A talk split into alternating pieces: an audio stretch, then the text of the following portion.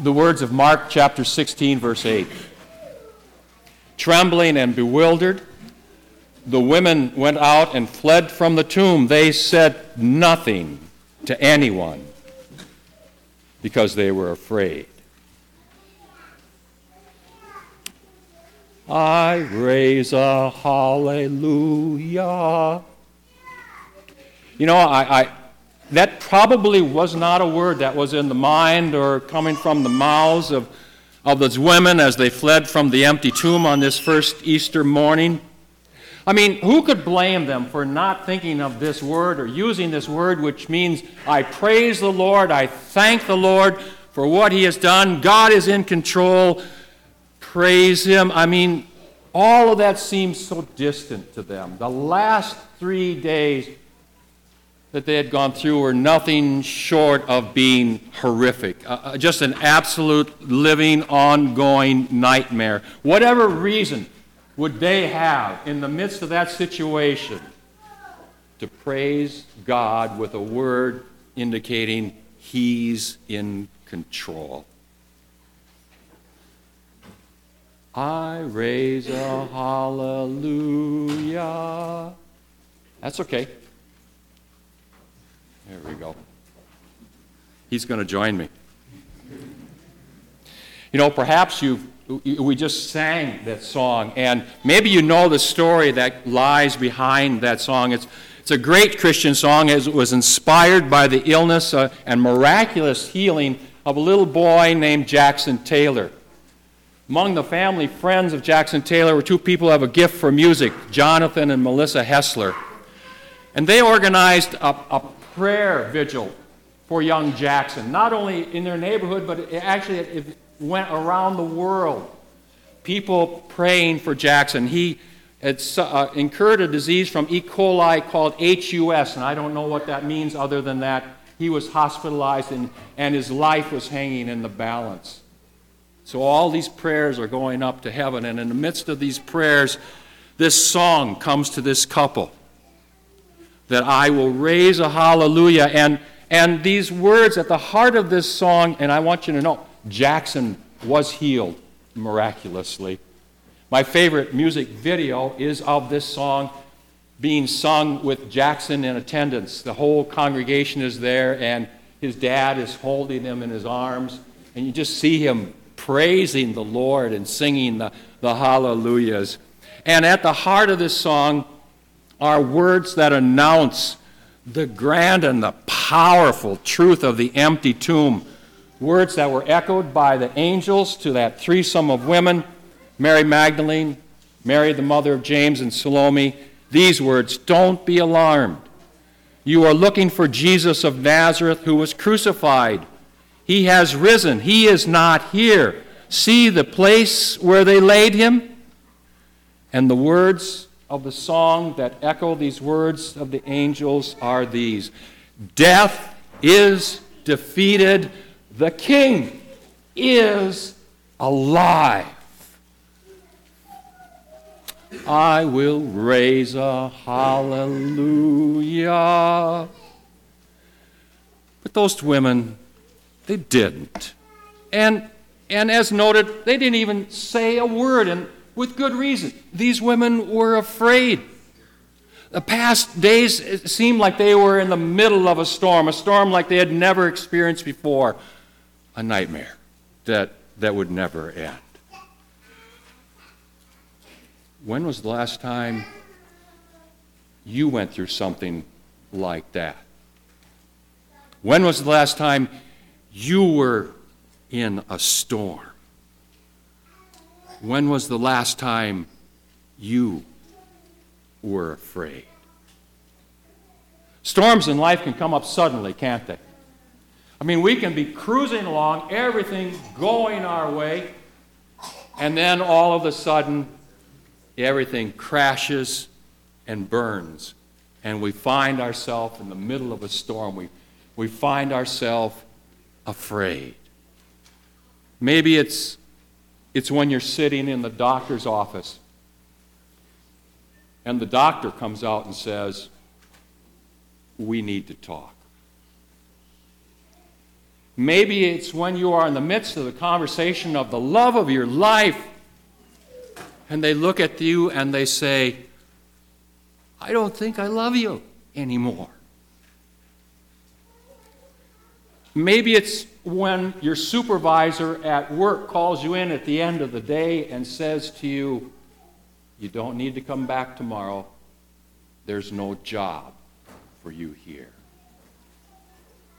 Maybe the storm hits when you get a phone call from the police to inform you that your children, your teenage children, have been discovered with drugs in their possession or alcohol in their possession, or that they were caught shoplifting. Maybe it hits you when it comes through to you clearly how deeply you have hurt someone with your words and actions, and you just wish you could take those words and actions all back if you could. Maybe it hits when something you have been pursuing as a dream, it becomes oh so apparent to you that this is never going to happen. It will never be. Maybe it's when you receive the news that a loved one of yours has died. No one is immune from those kinds of storms in life, are we? You might be in one right now. Maybe tomorrow you will find yourself in such a storm, in the same emotional state that those women were who, who, who couldn't say a word because they were afraid. Death does that to us, doesn't it? It makes us afraid. And if you go back through all the storms I just mentioned, you'll see the common theme and common thread of all those storms is death. The death of a dream, the death of a career, the death of a reputation, the death of a relationship. And it makes us afraid.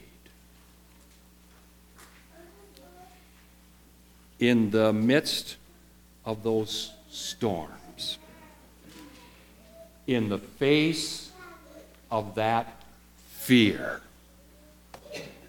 you can still raise a hallelujah. Death is defeated. The king is alive. I will raise a hallelujah. So, what do I exactly do I mean by that? This raising a hallelujah. I am so thankful for Paul and his inspired words that are written down in Romans chapter 8 which gives definition for us to what the resurrection of Jesus Christ means for our daily lives and the storms that inevitably we must go through. Paul's words provide answers, and they bring the powerful and amazing truth of Jesus alive to bear into the storms of our lives, to calm our hearts, no matter how powerful the storm. Listen to these words. What then shall we say in response to this? If God is for us, who can be against us? He who did not spare his own son, but gave him up for us all, how will he not also, along with him, graciously give us all things? Who will bring any charge against those whom God has chosen? It is God who justifies. Who is he that condemns? Christ Jesus, who died, and more than that, who was raised to life, is at the right hand of God and is also interceding for us. And then Paul asks this question Who then shall separate us from the love of Christ? And following that declaration of the resurrection of Jesus, Paul begins to take us into all the storms of life. Shall trouble, or hardship or persecution or famine or nakedness or danger or sword. Now listen to the answer to his question. In full view of all the possible storms of life, he makes this declaration that echoes the news from the angels. No, in all these things we are more than conquerors through him who loved us. For I am convinced, and, and here comes another list of the storms of life, that neither death nor life, neither angels nor demons, neither the present nor the future, nor any powers, height, depth, or anything else in all creation will be able to separate us from the love of God that is in Christ Jesus our Lord. And so we can raise a hallelujah even in the midst of the storms of life because the King is alive. He is alive to be with us, to be with you, no matter how fierce the storm may be. Nothing, Paul says, nothing, and he means that in the absolute sense, nothing will be able to separate us from the love of God that is in Christ Jesus our Lord. So let's take that thought to its logical conclusion. If there is nothing that can ever separate you from the love of God that is yours in Christ Jesus our Lord, then there is nothing that can ever separate you from Jesus. Nothing. And so we can raise a hallelujah in the midst of any storm because Jesus is present with us in that storm. He lives to be with you always, and always He is with you. We can raise a hallelujah because, as it says in, in another verse of that song that we sang a few moments ago, I know that my Redeemer lives. He lives to silence all my fears. He lives to wipe away my tears. He lives to calm my troubled heart. He lives his blessings to impart. We can raise a hallelujah. We can praise the Lord for who he is because the storms of life do not change who he is and what he can do. Call upon me in the day of trouble, and I will deliver you. Or, as it's written in Hebrews chapter 13, God has said, Never will I leave you, never will I forsake you. So we can say with confidence, The Lord is my helper. I will not be afraid. So, of all the possible storms that we can face in life, let's go back to the greatest storm of them all death. And if nothing can separate us from Him, that greatest storm cannot separate us from Him, then none of the lesser storms of life can separate us from Him either. Our sure and certain hope is this from 1 Thessalonians 4. Brothers and sisters, we do not want you to be ignorant about those who have fallen asleep or to grieve like the rest who have no hope. We believe that Jesus died and rose again, and so we believe that God will bring with him those who have fallen asleep in him. According to the Lord's own word, we tell you that we who are still alive, who are left till the coming of the Lord, will certainly not precede those who have fallen asleep. For the Lord himself will come down from heaven with a loud command, with the voice of the archangel, and with the trumpet call of God, and the dead in Christ will rise first.